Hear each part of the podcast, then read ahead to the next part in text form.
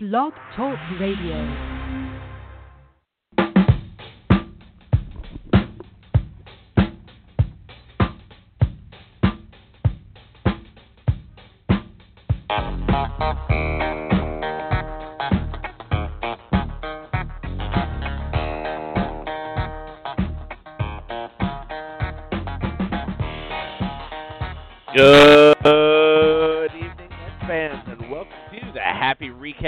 Radio Show for this 25th of March 2016. I'm JB. Uh, Ryan and EJ have the weekend off. We'll be joined momentarily by our good friend Michael Baron, who will be spending the duration of the show with me. But first, to take a quick look at some of the headlines from Metsland today, anyway. Uh, Mets played to a 5 5 tie with the St. Louis Cardinals, and Noah Syndergaard with the start looking as he has looked all spring like he is in mid-season form. Uh, certainly hitting the upper edges of the speed gun um, with 99, 97, 98 miles an hour, and just some nasty, nasty side pitches as well. And uh, the Mets played to a 5-5 tie, but a good, uh, good game for um, Matt Reynolds, who of course trying to make the team as the backup shortstop with uh, Ruben Tejada, who of course played for the St. Louis Cardinals today. Odd seeing him in a Cardinals uniform, but we saw him today against uh, against the Mets, and uh, also saw Wilmer Flores as the first baseman in this game as he went two for four, playing in the hot corner. Uh, continuing on with the how we looked this week. Um, a lot of things going on. Mets uh, cut back some more uh, players to sent to minor league camp, including the late arriving Roger Bernadina also cut uh, relief pitcher uh, Buddy Carlisle right off the roster. And if you had seen uh, Buddy Carlisle the past uh, couple outings, it, it it can't come as really much of a surprise, unfortunately. But uh, I want to bring in our good friend and uh, always a pleasure to have Michael Baron with us. Michael, uh, Buddy Carlisle just outright being cut. Surprised or not surprised at this point in camp? I'm not surprised. I think I don't. I don't think he really had a realistic shot of making the team. I mean, he didn't. He hasn't really pitched in a year. He's coming off of what hip labrum surgery or whatever. He had major surgery on his on his hip and back on, uh, last what May or June. So, um, you know, their bullpen is pretty set, short of you know a spot or two, and he was probably a dark horse, dark horse, you know, behind guys like Logan Verrett and Jim Henderson. You know, unless you know they didn't pan out or got hurt you know, he probably didn't have much of a shot. So um, I'm a little surprised he got released, but I, w- I guess that was they probably gave him a choice, and that was the choice he made. So um, you know, I, he it it's it's a strange camp because you know a lot of those, these fringe major leaguers you know don't have a shot for a change. So it's not necessarily a bad thing, but um, I guess some people are a little disappointed because he actually played a pretty key role in, two, in late 2014 and so to a degree before he got hurt last year. But you know, look, you know that's the product of a good team. Yeah, I mean, I think I think the the thing for me is obviously Buddy Carlisle, one of the good guys in baseball, uh, one of the most fan friendly players I've ever seen. But at the end of the day, what I've seen from him this spring is someone, and I I mean, I I always hate saying this because it's such a harsh assessment, but he's someone who simply seemed like he had nothing left in the tank. Yeah, I, I would agree. I mean, again, you know, he's coming off that major surgery. He's not young. Um, yeah, and I hope he can, you know, find a landing spot somewhere and, you know, give it one last crack or two. But, you know, yeah, I agree. Um, he just didn't seem to have much on the mound this spring, and he got lit up pretty hard too. So, um, you know, it's it not surprising. Not not surprising. I mean, I think I, I've I'm in general um, of of the belief that, especially in a situation like the the Mets are in this year, with uh, much of their roster being set coming into camp, uh, with the exception of you know a bench role here or there and potentially a bullpen spot here or there, that uh, you know I'm very much apart from injuries. Uh, spring really, there's not a lot you can do in spring that's going to overly concern me. Uh, certainly, Buddy Carlisle was one of those few spots. Uh, but overall, I think that uh, you know this team coming in, I I'm not t- there's not too many spots I'm worried about, and there haven't been any catastrophic injuries this camp. Knock on wood. Um, despite the record, despite the uh, streak of not winningness that the Mets have been on, it, it feels like this team's been not you know accomplishing what it needs to in this spring. Yeah, I mean it's for a change, it's really been a boring camp, hasn't it? I mean, there was nothing day to day. There's really nothing happening. Nobody's getting hurt. You know, no one's making waves. No one's becoming a dramatic story, and I guess that's not a bad thing. Um, you know, they. I don't want to say they're going through the motions necessarily, but you know, really since uh, spring, since uh, camp opened in mid-February, there hasn't been a lot to talk about, which is, you know, why you know the Yoenis Cespedes, the day-to-day stuff with Yoenis Cespedes always seems to be the story because there's nothing else to talk about. So, um, you know, obviously his play yesterday was a a little annoying, but you know that's it's spring training, so you can't let it can't let it bother you too much. But you know, I'll tell you, I mean, it made me think about um, made me think about that play in the World Series. I'll tell you that right now. but um, yeah, and look, sure it's not did. gonna it's not gonna be the last time it, it's not gonna be the last time it happens. It's just something you know, by signing him and having him out in center field, which is not a strong suit, uh, you know, among other reasons, as you know why these things are going to happen with him. It's it's it's you got to let Yoenis be Yoenis, I guess, and just hope it doesn't happen in the World Series again. You know, I think the the funny thing for me that the two funny things about that whole that whole little incident with Cespedes yesterday, um, you know, not only did it seem like the national media harped on it way heavier than anything the New York media could ever think to do, which is fairly atypical of a ball player mistake in any on either of the New York teams. Um, it was one of those things where they had to highlight, of all things, the one play where CB Bucknor was blatantly correct. Yeah. He's you know he makes uh, he he's given himself a reputation in the industry for sure as not being a good umpire. I mean, so you know the fans are certain are not alone.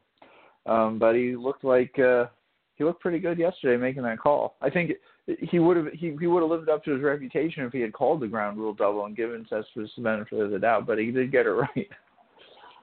You know, and it's funny. One of the things I, I just don't know. couple I, I just don't know what Cespedes was thinking myself. I, I just I didn't couldn't figure that out. I mean, let let, let the umpire tell you it's out of play. Just play it, play it. Just yeah. I mean, for me, it Yeah. just seemed like the ultimate of brain farts. Although I will tell you this, uh, you know, a couple, watching a couple plays this, this spring. Of course, there's no instant replay in spring training. I have to say, I must get be getting acclimated because there are a couple times I've wished we had it this spring, even though these games don't count. well, I think And it's like, you know I just get agree. used to the technology.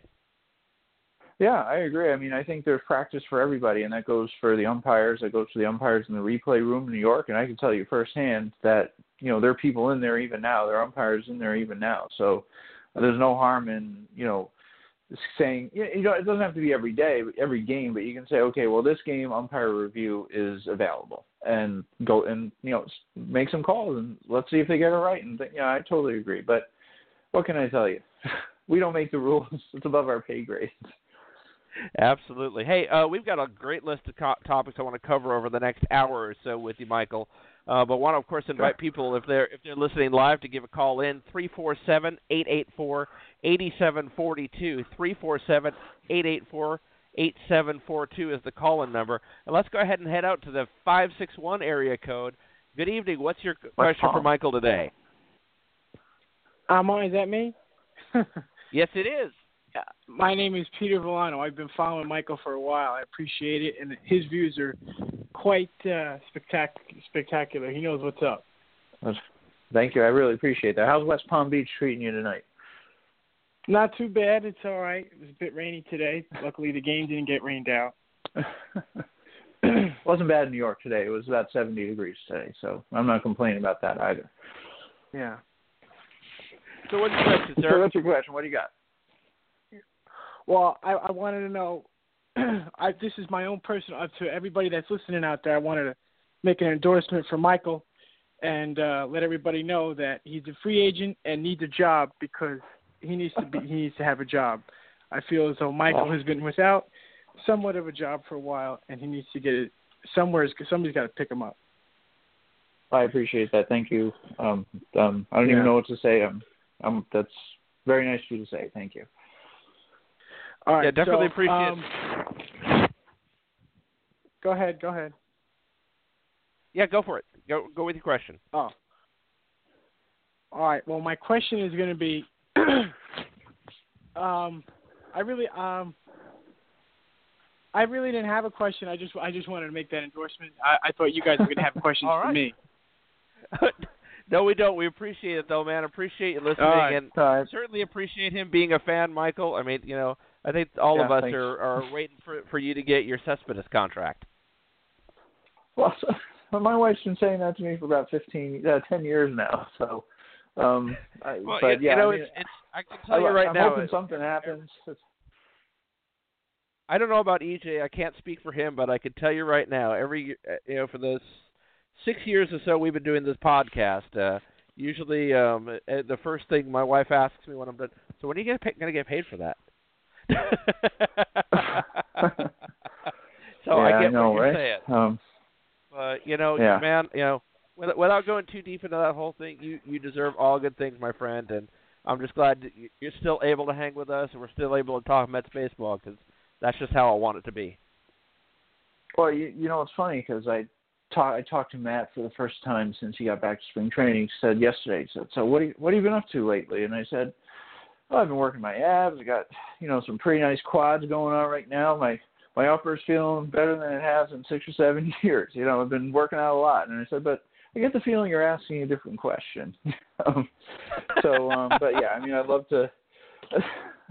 I've had way too much free time not being able not being able to write, um, and I hope something. Yeah, I hope something happens. I nothing's really uh, nothing's really uh, cooking at the moment, and you know it's it, it's been good and bad because um, I've been able to sit and think and reflect and you know kind of I don't want to say get some sleep so to speak, but you know certainly rest up and you know try and reassess and um, you know it it doesn't mean I don't want to write but you know it's it's been kind of a nice vacation for the last couple months. I, I I'm not going to deny it. So I mean, here we are. I mean, uh, you know, I was talk we talked to Rich Catino last week and talked a couple times. This has been the shortest off season in Mets history because, of course, the World Series ending Yeah. in November, so later than ever before. Uh, spring training, of course, starts the middle of February. Yet I I don't know about you, but it felt like the longest one to me after last season. I don't know. I- You see, I, I feel the exact opposite about it, and I don't know why. Um, but I, I think you know, I a part of me says, yeah, I mean, I just can't wait for them to get back and you know try this again. But um, it to me, it felt really short. Um, I don't know why. I, I, I can't really explain. I mean, it, it, yeah, I agree. Yes, it was definitely the shortest off season they've ever had. Um, but I don't know. It didn't. It didn't seem. It didn't seem long to me at all. Um, I don't know if that's good or bad. I mean, because you know I'm getting older and I don't want uh, time to creep up on me so quick. But um, you know, I I don't know. I can't explain it, but I think you're. I think that shorted that short spring that short off season. You know, you're kind of seeing it with the way they're operating in spring training, and maybe to an extent you're seeing it with you know some of the results with the pitchers. Um, you know, in terms of you know the velocity. Uh, not so much that they're still tired from last spring, no, last season, but you know, almost in a way, you know, you take deGrom and Harvey as very good examples recently. You know, um, you know, the late start might mean that they're a little bit behind um, because of that short off season. So it's gonna be interesting to see, you know, when the bell rings, if you know they, you know, they get that that edge back. Um, I know it's spring training and it's very very dull right now. It's, I mean, beyond boring, but um, you know, when the bell rings, you know, we'll see, you know, what kind of strength they have. I mean, it's it is certainly a storyline. I, I don't think I don't think there's any question about it.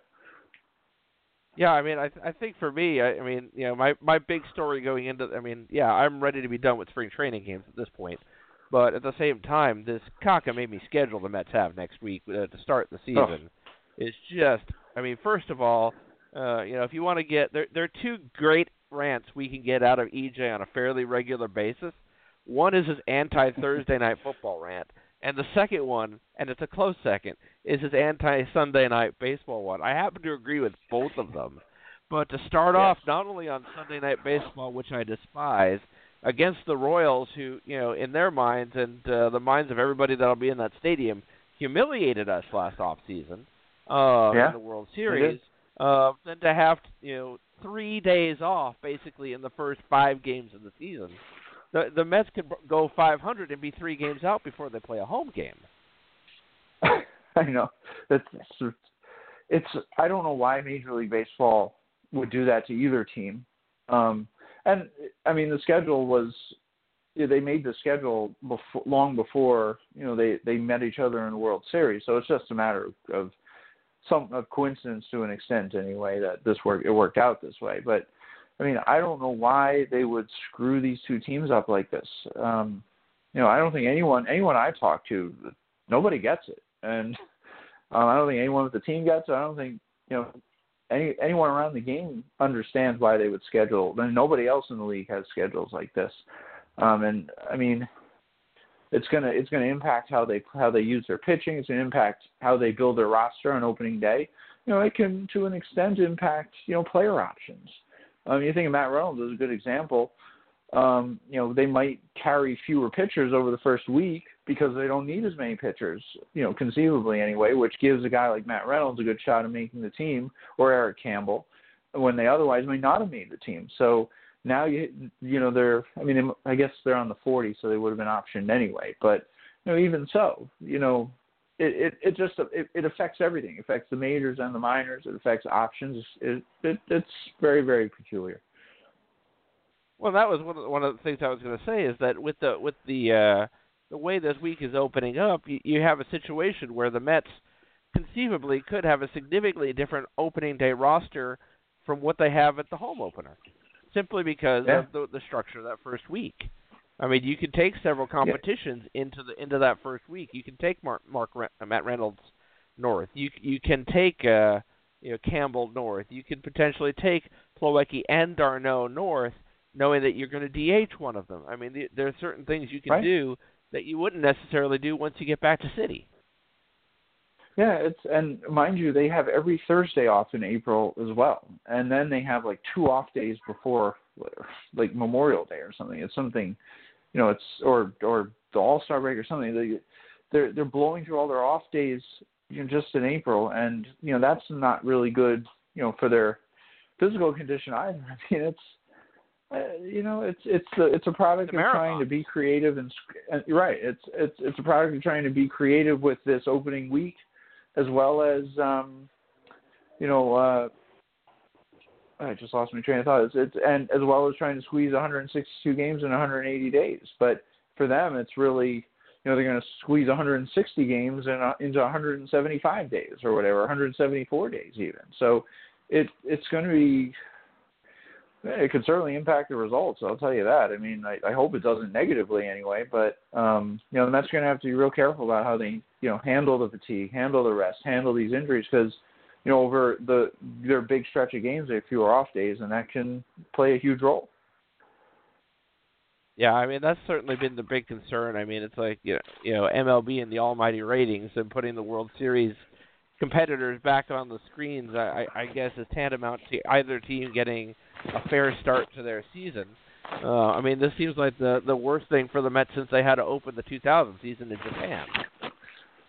Yeah, I mean it's it's definitely not good. It's it's an uphill battle immediately, and you know they they have their hands full.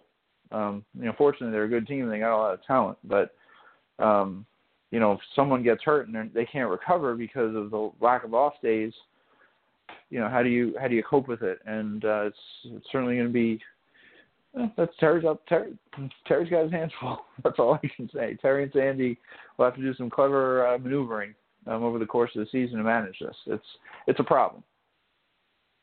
Yeah, I, and I think uh, you know it's it, it's going to be interesting to see how he gets everything aligned because it's almost yeah you really almost have to treat these like two independent, strange little higgledy piggledy games in the middle of the end of spring training, but oh yeah they yeah. count. Um, so I mean, it's it's definitely it's definitely one of those things. I, I'm you know, as a Met fan, even if we win both games in Kansas City, even if we win them ten nothing and make them look absolutely you know like the bad news Bears out there, which of course is not going to happen, but you know no. if that's no matter what, I'm still going to walk away going, that just sucked. That really just sucked. Yeah. Yeah, it's gonna so, I it's mean, gonna it's feel weird. Of, it's it's it, it, yeah. No, I was going to say, like, you know, you have to wonder how, you know, that what their mental, how they're going to be ready mentally for it, because, like you said, it's, it sucks. It's weird. It's, you know, it's it's unconventional. I mean, it's a game that's meant to be played every day. You know, granted they should have some more off days, but you know, for the most part, it's meant to be played every day, and you're you're start you're starting and stopping and starting and stopping, and then there's literally going to be sitting idle for for Tuesday night until Friday night. Um, I mean, I know they'll probably come home and have some practice or whatever, or go back to Port St. Lucie or whatever they're going to do, but um, you know, it's I don't know. It's gonna it's gonna be interesting, I guess. well, one of the things uh, I guess that's all that's really that's all we can say. It's going to be just be interesting to see how they play, how sharp they are, and it goes for the Royals too. You know how sharp they are and how they respond when you know they play the Phillies on that Friday. I mean, it's going to be it's weird.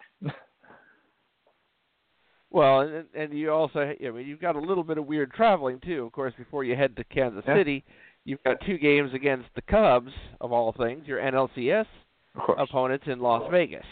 Which, um, yeah, that, let's be honest, you don't really want your, you don't want that final tune-up going to any of your starters necessarily there. No, absolutely not. Um, that's part of their what the the Las Vegas 51s have this promotion called Big League Weekend where they host two teams. Um, and Mets did it what two or three years ago with the Cubs at Cashman Field. I can't remember the year that they did it, but yeah, they host this thing yeah, every year. The first year, the first year, that I think it was the first year they were affiliated. They did it with them. Yeah, the Cubs. something like that. And you know, I, I know they do this every year. Usually, it's in the middle of camp, not at the end. But um, you know, what can I tell you? The Mets are never not a story. you know, it's it's one thing. I, I I'm very well on record having been there. I am I'm so not a fan of Cashman Field in any way, shape, or form in Las Vegas. I've, so I've I actually mean, never been yeah. there, but I, I you're I've never been there myself. But you're not the only one to tell me that it's uh, not the greatest place in the world. It's one of those things. I have spent time in in some of the worst parts of New York during the worst eras to spend them during uh, especially the 80s, and no neighborhood Yeah. scares me worse than the neighborhood around Cashman Field. Yeah, I mean that's one of the I- reasons I- why I've never there been there because it was a I was little fearing because it was life. sketchy. Yeah, it's, well, it's I really pretty guess- sketchy. I hope no And- one from the, the stadium is listening tonight. Yeah, it looks a little weird. I mean, I know they've had some exhibitions there over the years, like some home run derby competitions, and but I mean, yeah, one of the reasons why, like you said, why I've never been there is because it's in a tough neighborhood. So I said, yeah, maybe I'm just going to stay away and go back to the hotel. Yeah, I don't blame. I mean, it, the stadium itself is fine. the parking lot's fine. It's everything around it that y- you just kind of go. uh hmm, I can't wait for the relative safety of the pawn shops. but I mean, So let's- let's- getting back to what you said, it's what Yeah. I'm sorry. Go ahead. I was going to say it's it's a it's a real awkward and weird schedule where they break camp Thursday, fly to Las Vegas, play two games, and then a day off, and then a game, and then two days off, and then a game and three days off. It's ridiculous, just terrible. So one of the things that you know talked about a little bit, uh, you know, the big thing that concerns me, obviously in the spring training, is is you know the fact that there, you know, the really the only injury so far has really been Cabrera with an injury that seems to that the Mets are were certainly confident enough in the recovery of by opening day to uh, cut Ruben Tejada. But have you seen any storylines um, yourself that you go, well, that is a little bit of a red flag, or that's something I'm going to want to keep an eye on? Is there anything that uh, is you know been concerning to you that's developed in spring training on the field? Well, I mean, I I don't know if it's just if this is just like if it's this has just become natural at this point, but I just worry all the time when these pitchers take them out that something's going to happen. But I don't know, maybe it's just like the cynicism and skepticism that I have about just pitchers in general, not the Mets. But I mean, so far so good health wise uh, with the pitchers. But you know, David Wright is always going to be. You know, you just wait. Uh, you just you're just waiting for that shoe to drop at some point. And you know, I I, I talked to him a couple weeks ago. He he promises he's okay. He feels really great, you know, all things considered. Um, you know, he has his good days and his bad days, and I think all we can do is just hope that he has more good days than bad days. But you know, you can see it in his eyes, you can hear it in his voice that you know he's very uncertain about all of this. Um, he has a plan. He's going to follow the plan, but you know, you just hope those bad days don't land him on the on the disabled list, and you know, even long term, you hope that you know he can still have a long career. But you know, I, I worry about him. Um, I think he deserves better than what than the hand he's been dealt with this back. Um, um, and I just I don't know how much he's going to be able to stay on the field. I mean, I don't think he does either. Um, but that's really the only concern I have from a health perspective, uh, aside from you know just you know hoping the pitchers stay healthy. But I think that goes for every team. You know, the Mets are banking more than anything on the starting pitching, and if that goes bad, you know, so goes the season. So, um, but certainly David Wright to me is the biggest health the biggest health question by far. It's not even close. Yeah, I mean, I think that's kind of the thing for me. I mean, obviously, you see, you know, most of these pitchers look fine. I know a few people were a little panicky over three or four miles an hour or five miles an hour off of deGrom's fastball in an appearance this week, but uh, certainly the location and the movement seem there, and he does not look like a guy who's injured to me just by eyeballing it. But uh, you know, I you know, I, I get. I mean, I think a lot of people are in the same boat as you and I. It's it, you know, it, not just with the pitchers. It's like you know, those of us especially that survived Generation K, I think are extra extra paranoid when it comes to our pitchers. Right, and you know, it, it it's not gonna it's not gonna be the perfect ride. I think we all know that. Something someone's gonna underperform, someone's gonna get hurt. It's just it's just what happens, and you just hope it happens at you know you know at a time where you know they can absorb absorb such a problem. You know, unfortunately, they have Wheeler coming back, who's gonna you know, help mitigate any problems we might have in the rotation. Um, you know, and Bart is certainly capable. Um, he had a really good outing yesterday, the day before. Has finally showed signs that he's uh, tuning tuning things up for the season. Um, but you know, yeah, I mean, there's there's just that everlasting you know skepticism that something's bound to happen because it's the Mets and that's what happens. But you know, this is this is a team coming off a World Series berth. You know, they're three wins away from a championship. I think we owe them a little more than that right now. Yeah, absolutely.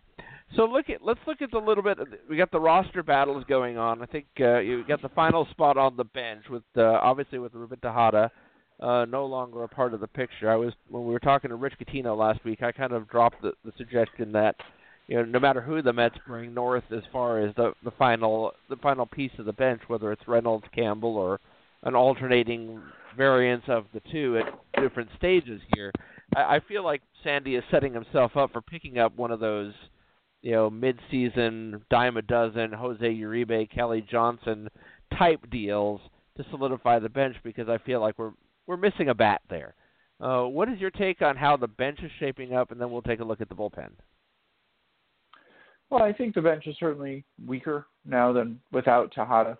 Um, but I don't think anyone, if anyone is surprised by Tejada getting cut, I don't know what to say. I mean, I talked about it three, four, three months ago when they signed uh, when they signed Cabrera. I said, well, this obviously means there's probably very little hope of Tejada making the team out of camp. And sure enough, you know, and I, I, it, sure sounded like in talking to people that that was, you know, they, they had no intention whatsoever to see him through camp.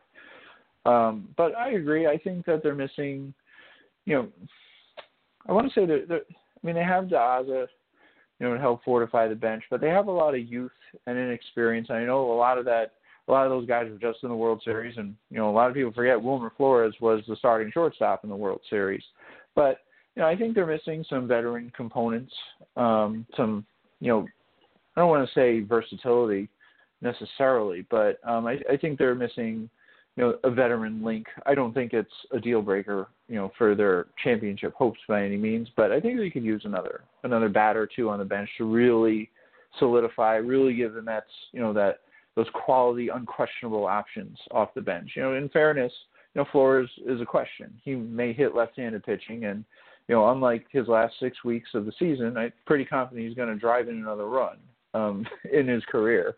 But you know, you have that streakiness, you have that uncertainty. How's he going to handle um, playing inconsistently, things like that? It, it helps to have the Kelly Johnsons and the Juan Uribes of the world who know how to handle part-time, inconsistent at bats and things like that. So um, I think I, you know, I can definitely see him um, trying to fortify, you know, that area of the team. But I could also, I think the bullpen, I, I don't, I don't think the bullpen today is going to be the bullpen at the end of the year. But I think we say that every year at this point. Um, you know, Familia is certainly rock solid despite his um, inconsistent spring, to say the least. Um, but you know, those roles are up in the air. Like, what is Hans? What's Hansel Robles going to be? Um, you know, Jim Henderson, even though it looks like he has a good chance to make the team, um, you know, how's he gonna how's he gonna fare when the bell rings? You know, we we've seen it a million times where players have awesome camps and you know they they put on the regular jersey and they you know can't pitch or can't play to save their lives. So, you know, um, you know, so I think the bullpens and maybe to a lesser extent the bench are going to be areas that are tweaked but not totally turned over like we saw last year. Yeah, it it does seem like a more tweaked situation. Um, and I, t- I agree with you on the bullpen. I think that the the other thing too is as far as some of these guys go, these are the kind of guys you could find similarly cut from their teams at the end of spring, and you might be able to bring one in on a minor league contract even as soon as the end of spring, and plop them in in Las Vegas to see how they do. Yeah, I, I, it doesn't it doesn't seem like the Mets are going are in that position. I mean, last year I think they were more they they were more in line to you know, add even at the major league level, which they did. That's when they added Alex Torres and Jerry Blevins. Um, I, I mean, they're. I don't want to say they're deep at AAA because that depth can really go away really quick. But um, I, I, I think they're. I, I just. It seems like everything is all the roles for now anyway are set. So. Um, I mean, sure. I guess they could pick up, you know, maybe an arm or two and send them down there. But you have to remember, um, Jim Henderson can go down to the minors. Logan Verrett can go down to the minors.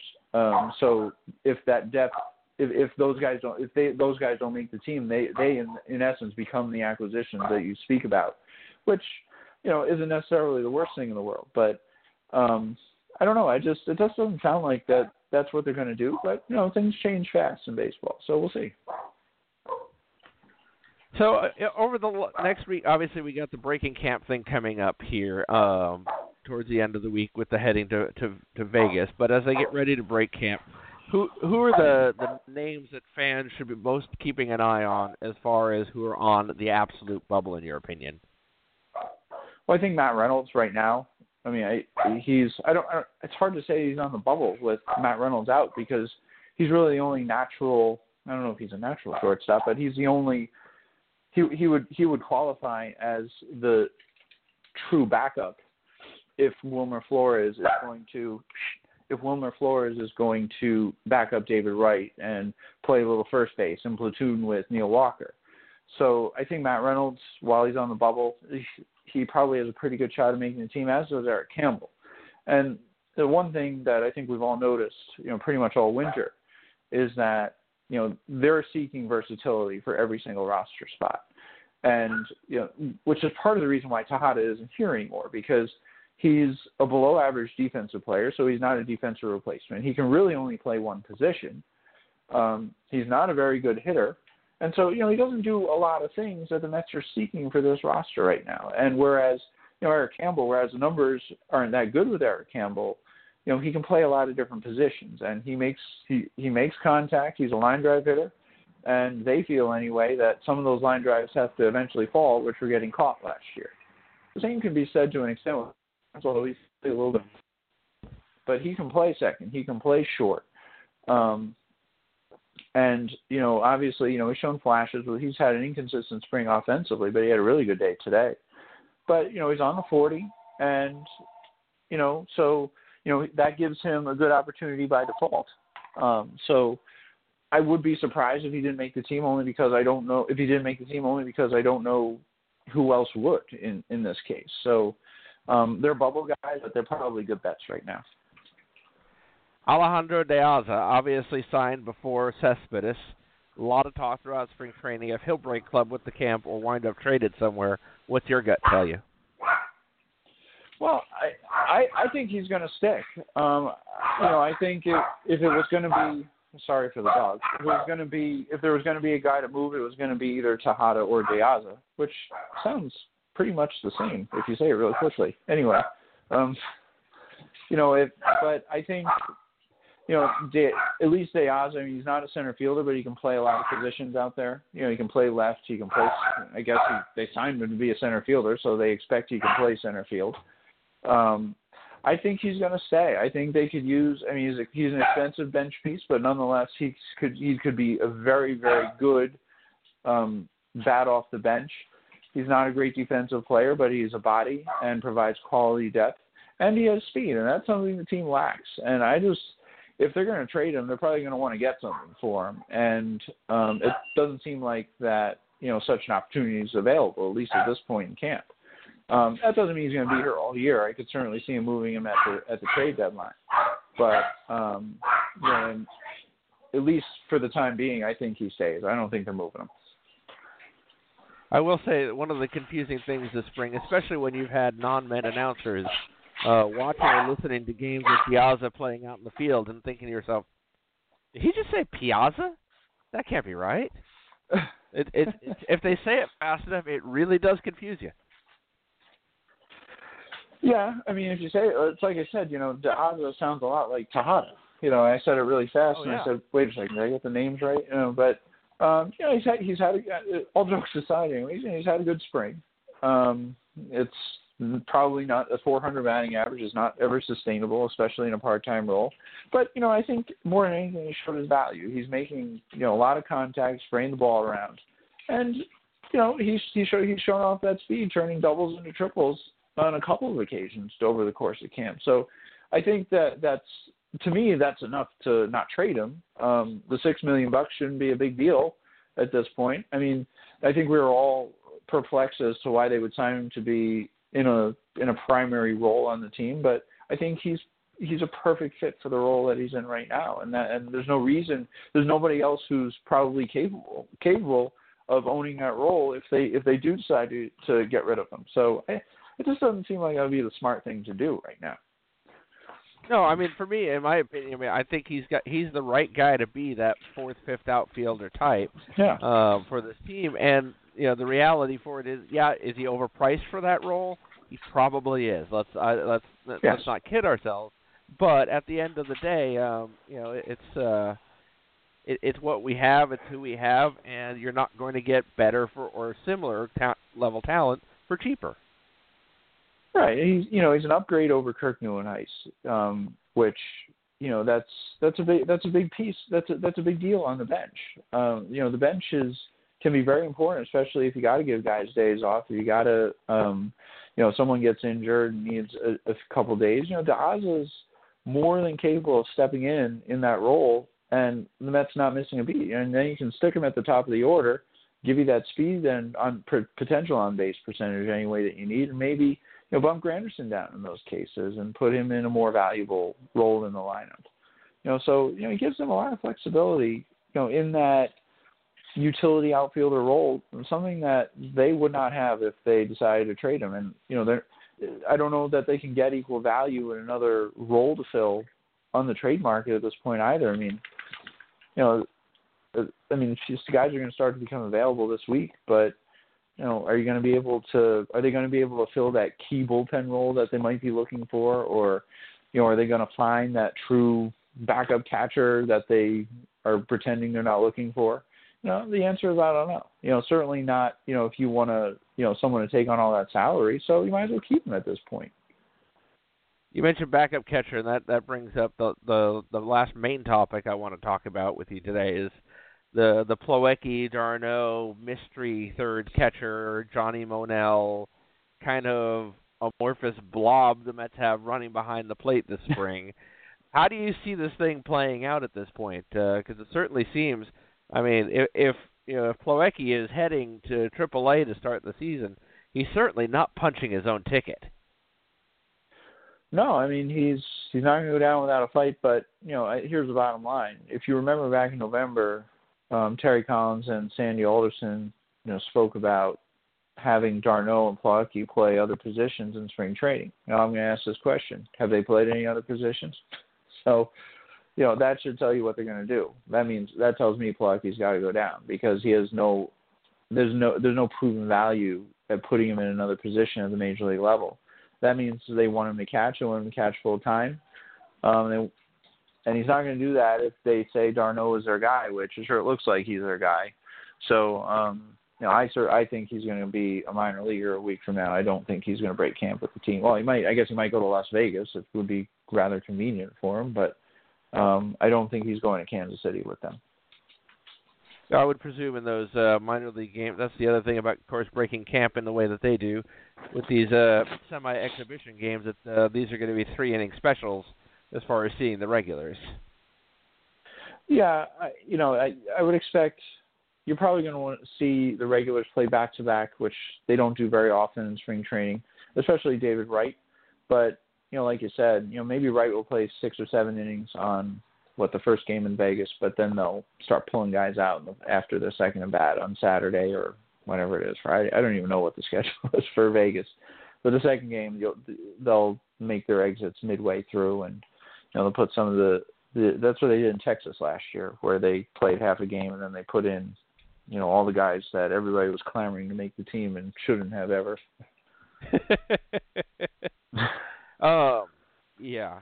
So the, the last question I have for you, of course, at this point, most uh, most of the quote unquote authorities have put out their predictions for the season. Not a lot of people picking the Mets to go much further than uh, you know the basics. Uh, you know, basically the NLCS. Some not even picking the Mets to win the division or wild card this year. Um, I kind of like it because I like operating from. I always like operating from uh, the um, perspective of let's surprise them. But I just wanted to get your take on that, and also uh, pin you down to a little bit of a number here. Where do you, where do you think uh, just wins and losses? Where do you think they wind up? Um, I you know I think it's a 92 to 96 win team. I mean they're rock solid top to bottom. I mean really the only question is middle relief. Um, everything else is you know they have a dynamic, flexible, versatile, powerful roster. They can win in a lot of different ways. I mean sure they don't have a lot of speed, but I think you know they've they're going to be deeper for longer in 2016, just from an offensive perspective. From a defensive perspective, yeah, I think you know they made um, some modest improvements with Neil Walker, just because he's more likely to make the you know the routine plays and be a little less perplexing at second base than Daniel Murphy. Um, and obviously, the starting pitching. You know, if everybody stays healthy, you know, call me when you know someone can compete with that. You know, it's just that's just how good they are, and they show they and I, you know it's that's not just you know forecasting how good they are. They've proven how good they are. They've gotten to the World Series with lights out pitching already. So another year under their belt, you know, especially with Harvey's, who's going to be another year removed from the Tommy John. Um, you know, he's in line for a huge year if he stays healthy. So, know, I don't necessarily understand um, why some people aren't picking the Mets to win the division, let alone go deep into October. Um, I don't know if there's a team better than them. You know, you can make an argument that the Cubs are a little bit better, but you know, I always get back to the um, the the statistics of the Chicago Cubs and their in their inability to hit 95 plus, and that's all the Mets ever throw it at them, and they show that they can't hit them already in the postseason when the games really count. Now I know people grow, and you know some statistics are a little fluky, but they I think that to me the Cubs have to prove that they can contend compete with the Mets pitching, you know, before we can declare them a better club. You know, they both had very good off seasons, but the Mets have already proven to be a better team. So I still think the Mets are better, um, just in in in mostly in every in every capacity, and maybe except you know the bullpen is a little bit better. But um, I think for the most part, you know, it's I don't I don't see why the Mets shouldn't be back in the World Series. I think uh, I, I defer to my my co-host in in absentia, who um, on the Cubs consistently says, and I, I again completely agree with him. Uh, yes, the Cubs have gotten better, but have they gotten four games better than the Mets? Right, and that's and the that's, big question. And that's exactly. I don't. That's exactly. I don't believe point. they have, and he doesn't either. Yeah, and I I, mean, you know, I think, I, I think, I think, like you said, both both are very good. Both had excellent off seasons, but right now the Mets were better coming into the winter, and there are they're they're an improved team, and I just don't think the Cubs have caught them yet. I just don't. It's going to be fun to watch Uh, them play each other, oh, especially yeah. even next week. You you know, but I think at the end of the day, the Mets, at least on paper, you know, the games aren't played on paper, but the, I think the roster is just better, still just a little bit better. And you know, we'll see how it plays out on the field. And for the record, for the next uh, the week, we got the Braves tomorrow, the 26th. The 27th Sunday is the Nationals. Cardinals on Monday, Marlins on Tuesday, Nationals on Wednesday. They break camp Thursday and Friday. Vegas against the Cubs. Saturday is an off day, and Sunday in Kansas City, Missouri. Uh, and when the bell by the way, look, finally. note, um, the uh, the games account. Did you see the uh, maneuver that I think it was the Missouri House of Representatives was trying to pull the other day? I did not. What happened? There was a representative in the Missouri House trying to declare, uh, trying to pass a resolution declaring the St. Louis Cardinals the official baseball team of the state of Missouri. oh God, these I are just, people. Just, these people, I people are voted for. it, it is one of those things. You're if you're li- if you're listening in Missouri, congratulations, your tax dollars at work. Uh, but uh, yes. I just had to shake my head and go, you know, I I would say a lot, but you you're talking about the World Series champions, guys. You can't you, you can't disown them. There's no reason. I mean, seriously, I mean, I, I don't want to poo-poo on the Cardinals because they do a lot of things right, and I think a lot of people are um, um, undervaluing them this year, if you will. Um, they're always good, and they always find a way. Um, but like you said, you know, right now the Royals are the team to beat. Um, they may have taken a little, a few steps back in the off season, but um, they're still a very good team. Um, they've they have a still have a very hungry fan base, and you know, quite honestly, you know, everybody's getting on them for uh, you know gloating at the Mets' expense. You know, starting next week. I, you know what? I don't blame them. You know, I hope the Mets do the same thing to another team when they win the World Series. But you know, that's just absolutely, absolutely ridiculous. With respect to the Cardinals, of course. You know, it's just come on. That's we we shouldn't be voting for these people when it, if it comes to that. Yeah, it just kind of cracked me up. I just one of those things you just shake your head and go, "All right, whatever," and you just kind of move Yep. on. But uh, you know, I, I I I have enough respect for the fact that they won the World Series to just go, you know, if that was actually something that should be taken seriously, I would be firmly like, guys, no, that that ain't cool. That ain't cool. right. Um, apart Right, from and- they, and, apart I mean- from their dismantling of us last uh, last World Series, I, I kind of respect the the Royals as a general rule. And certainly, I, I don't think there's anyone, any Met fan, who wouldn't have rooted for the Royals if if it weren't the Mets against them. You know, that was a great story. It's been a great story after you know 30 pretty terrible years.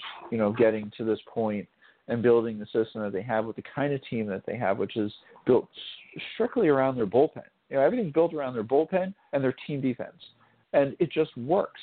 And I can't exactly figure that out but it works. It's built almost from the inside out, and um, you know, th- there's no reason to expect them to not you know be back in the World Series either. You know, despite you know some of the challenges that they have. You know, they're probably able to go out and get the pitching they need. You know, if the guy gets injured in the pen, they'll just go out and get another rock solid bullpen guy, trade one of their huge prospects, and they'll be back. They'll be back. You know, that's an excellent team, and I have all, all the respect in the world for them. You know, I can't wait to see Noah Syndergaard against them, but know, I do have a lot of respect for the Royals, and they deserve you know every every bit of enjoyment that they've had in the last four months. And Noah certainly seems like he spent the winter getting ready for them, doesn't he? Yeah, I mean he's he, if we all remember his comments in the World Series. If you want, if you want to talk to me, I'm 60 feet, six feet away. You know, so uh, 60. What? Oh God, I'm tired. Um, but anyway, you know what I mean. Whatever the quote was, um, and it's, you know, it's a little bit of an entertaining twist to the whole to the two games, which are going to be uncomfortable at best. You know, so it'll be fun. Yep, and, and like I said, we don't even get our own announcers for opening day, so that's uh, you know that's No, no, that's disappointing. yeah. Well, Michael, always appreciate the uh, chance to um, catch up with you, spend some time, talk some Mets baseball, and just kind of kind of shoot the breeze, as it were, Met style. Uh, for for those who don't know, for if they haven't been listening and haven't heard me told them umpteen thousand times, check uh, tell people where they can check you out. Um, right now, I just have one. Uh, I have two places. Um, my Twitter account, which is Michael G Baron, and some people misspell that, so I'm going to spell it M I C H A E L G B A R O N. And the same thing for Facebook. I have a Facebook page which has grown exponentially in the last year, which I'm hugely appreciative of. Um, that's the same um, the same tag. It's http facebook.com slash Michael G Baron, and you can find me in both places. And hopefully soon you'll be able to find me writing somewhere. I haven't quite figured that part out yet, but um, you know the night is young, as Well. I, I, I certainly there, there's always two things I look forward to when the baseball season rolls around. I mean, obviously talking to you is, is separate, but uh, you know, see, reading your writing and seeing some of your pictures. So I look forward to the opportunity to get access to those again, and certainly we're all in your corner rooting for that to happen soon. Uh, because Well, uh, right now the again, we- pictures we are probably good things. Right now, the pictures are probably going to come from the upper deck because that's all I can afford. But um, Oh, you know, they'll be my, my pictures soon. then. yeah, it's, it's going to be back to my uh, you know la- nosebleed section on you know those cold April days. Well, Michael, we'll definitely check in soon. Appreciate it as always. And uh, again, Michael G. Baron on Twitter, and we will talk soon, my friend. Thanks a lot. I appreciate it. Talk soon. Absolutely. Michael Baron joining us, and uh, want to let you know next uh, Sunday we're back in our regular spot. For April 3rd, it is opening day. Of course, we'll talk about the uh, opening day game. We'll uh, talk a bit about that, and then we'll also spend a good portion of the program heading back in history. Author Erik Sherman will be joining us. He's got a great new book, King of Queens: Life Beyond Baseball at the '86 Mets. It's just out just a couple weeks ago. Pick it up. Uh, go ahead to Amazon, Barnes Noble, or your bookstore of choice throughout the tri-state metro area, or wherever you shop for quality books. Uh, King uh, Kings of Queens: Life Beyond Baseball with the '86 Mets. Uh, he'll be our guest about halfway through the show next week, and we'll be talking to him about uh, this book, which is it's a little bit of a spin on the Where Are They Now.